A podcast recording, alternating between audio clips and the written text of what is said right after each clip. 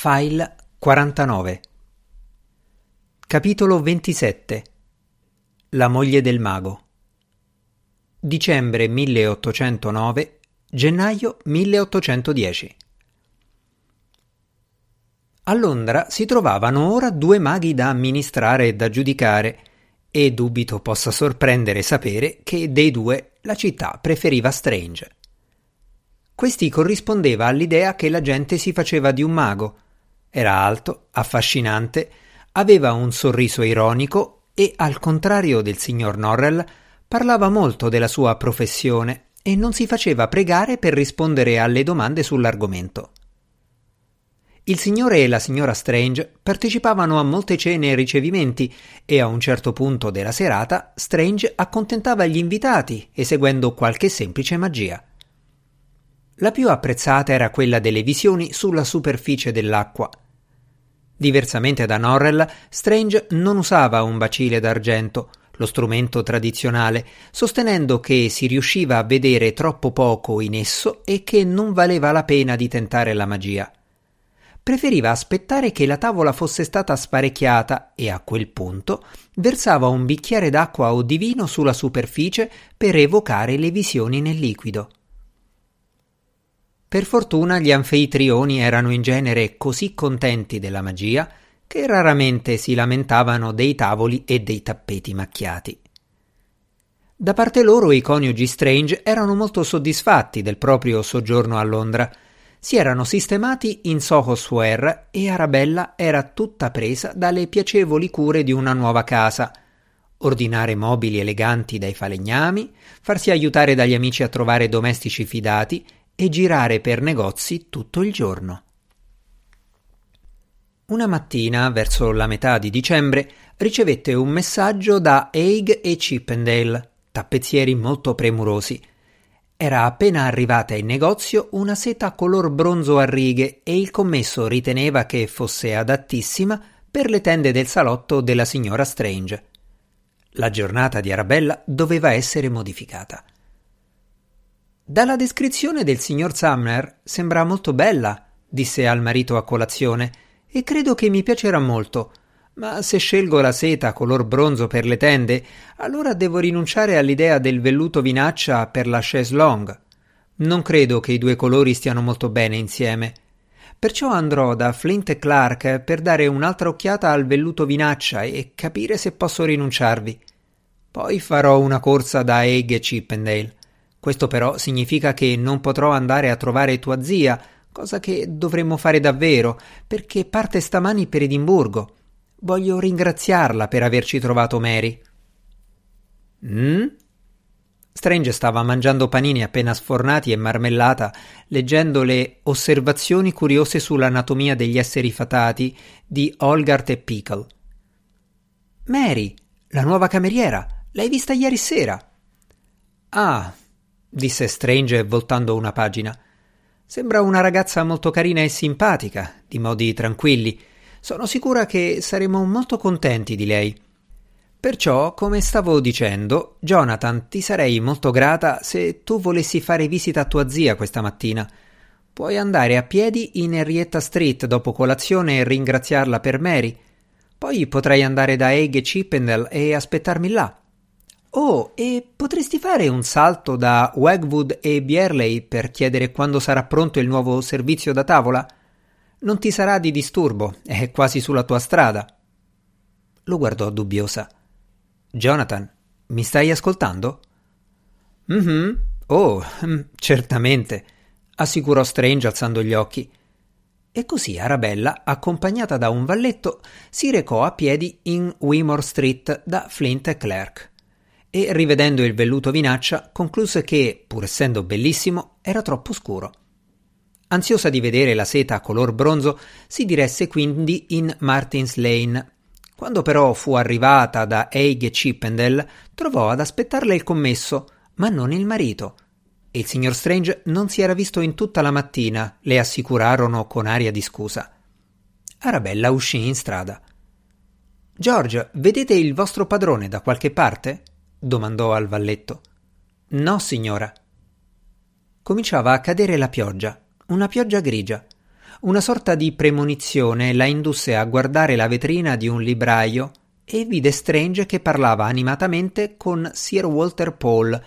Così entrò nel negozio, augurò il buongiorno a Sir Walter e domandò con voce flautata al marito se avesse fatto visita alla zia o se fosse passato da Wegwood e Bailey. Strange parve perplesso. Abbassando lo sguardo si accorse di avere un grosso volume in mano e lo sguardo accigliato, come se non riuscisse a immaginare perché mai quel libro fosse finito lì. Lo avrei fatto, certamente, amore mio, disse alla fine, ma Sir Walter doveva parlarmi e così non mi sono mosso.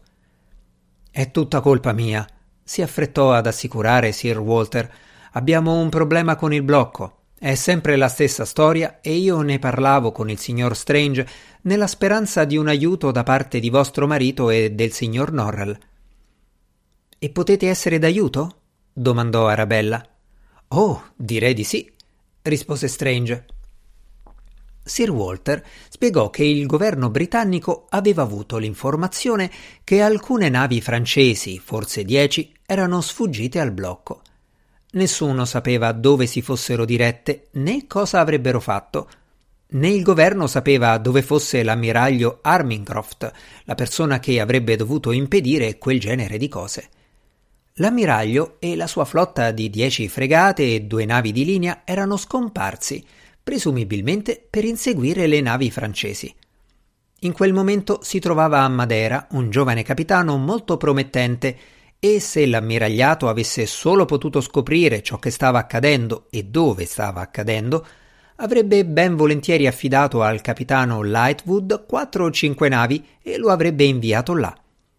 Lord Mulgrave aveva chiesto il parere dell'ammiraglio Greenbacks e l'ammiraglio Greenbacks si era rivolto ai ministri, i quali ministri avevano suggerito che l'ammiragliato consultasse immediatamente il signor Strange e il signor Norrell. Non vorrei indurvi a pensare che l'ammiragliato sia del tutto impotente senza il signor Strange, disse sorridendo Sir Walter. Hanno fatto tutto il possibile. Hanno mandato a Greenwich un funzionario, il signor Petrofax, a cercare un amico d'infanzia dell'ammiraglio Armingcroft, per sapere da lui, che conosceva meglio il suo carattere, cosa avrebbe fatto l'ammiraglio in una circostanza come quella. Ma quando il signor Petrofax è arrivato a Greenwich, L'amico d'infanzia dell'ammiraglio era a letto ubriaco e Petrofax non è certo che abbia compreso la domanda. È probabile che Norrell e io possiamo suggerire qualcosa, disse Strange pensieroso, ma preferirei rendermi conto del problema studiando una carta nautica. A casa ho tutte le carte e i documenti necessari li farò portare in Hanover Square nel pomeriggio e poi, se foste così gentile da parlare con il signor Norrell. Oh, ma possiamo farlo subito. Ad Arabella non importerà aspettare qualche minuto, non è vero?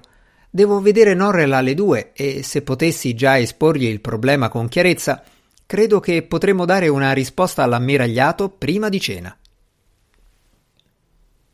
Arabella, donna dolce e arrendevole nonché brava moglie, mise da parte per il momento ogni pensiero sulle tende nuove e assicurò che per una tale causa l'attesa non le era di nessun disturbo.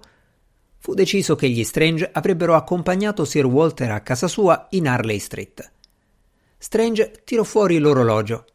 Venti minuti fino a Harley Street, tre quarti d'ora per esaminare il problema, poi altri quindici minuti fino a Soho Square. Sì, abbiamo tempo in abbondanza.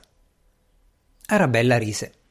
Non è sempre così scrupoloso, signore, ve lo assicuro, disse a Sir Walter, ma è arrivato in ritardo a un appuntamento con Lord Liverpool martedì scorso e il signor Norrell non ne è stato molto contento. Non è dipeso da me, protestò Strange. Io ero pronto per uscire, ma non trovavo i guanti.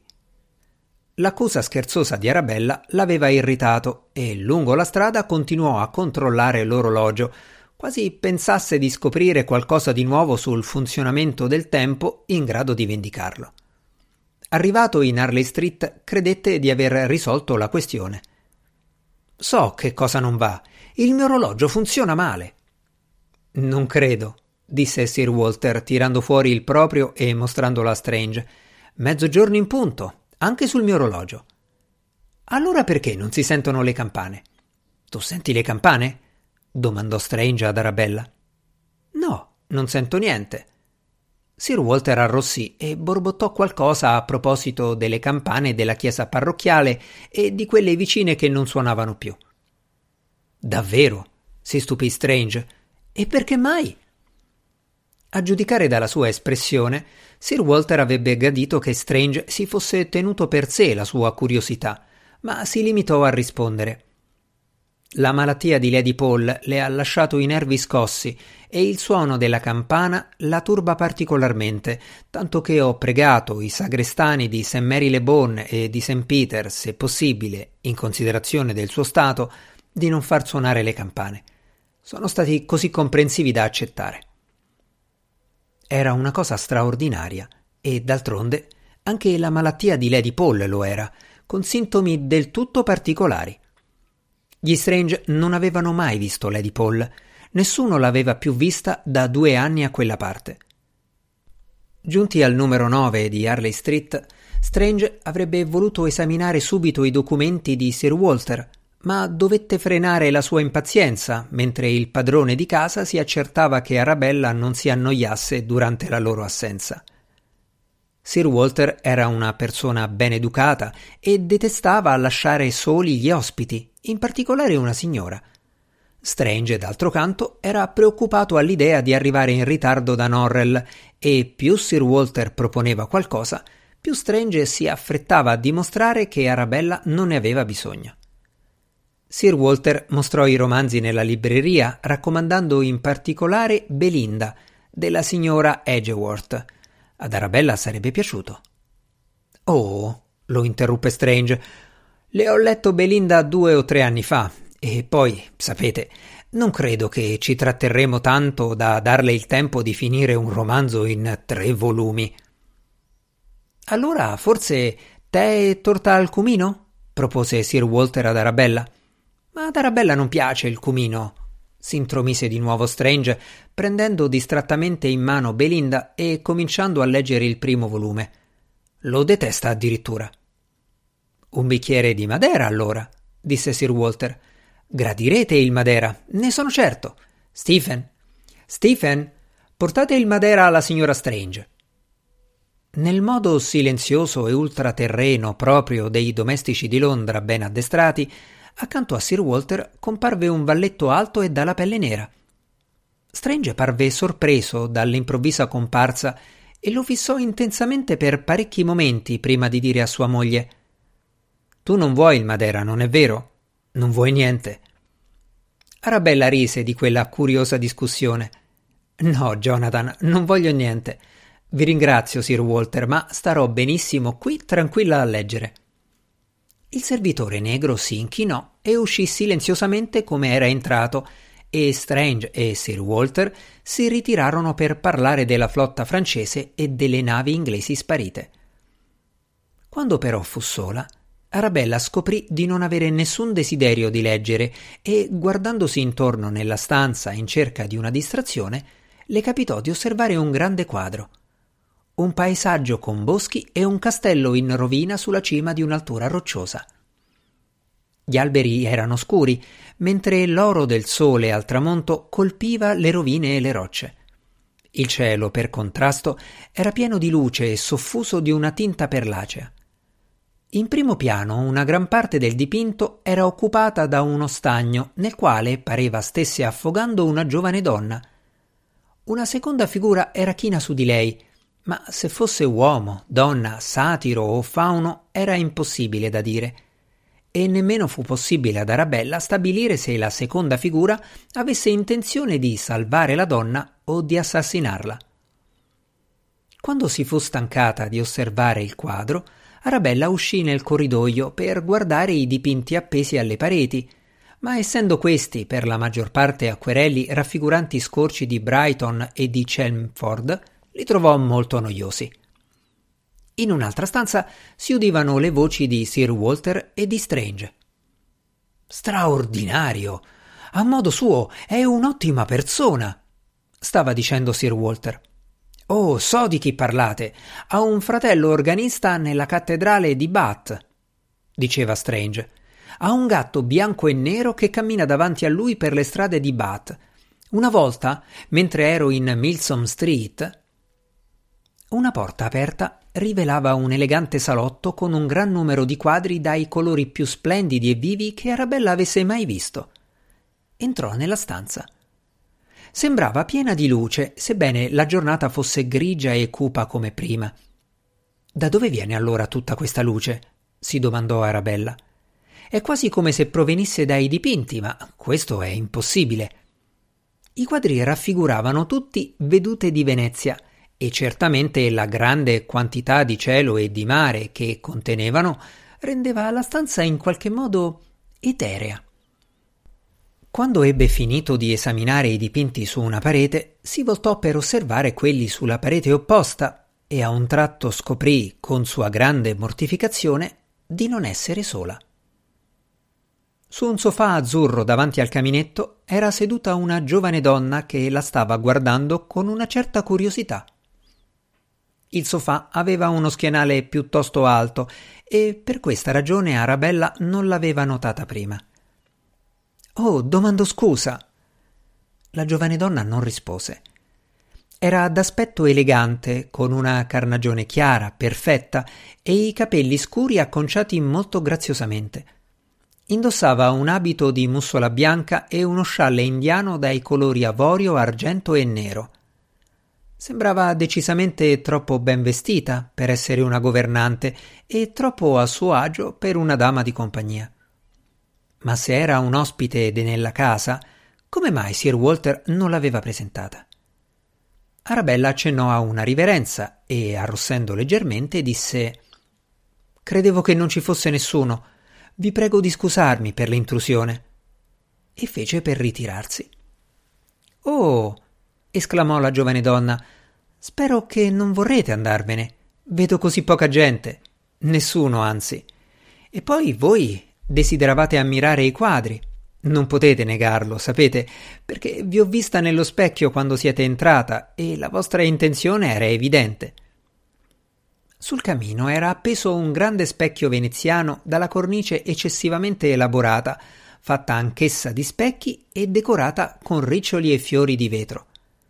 Spero, riprese la giovane donna, che non mi permetterete di impedirvelo.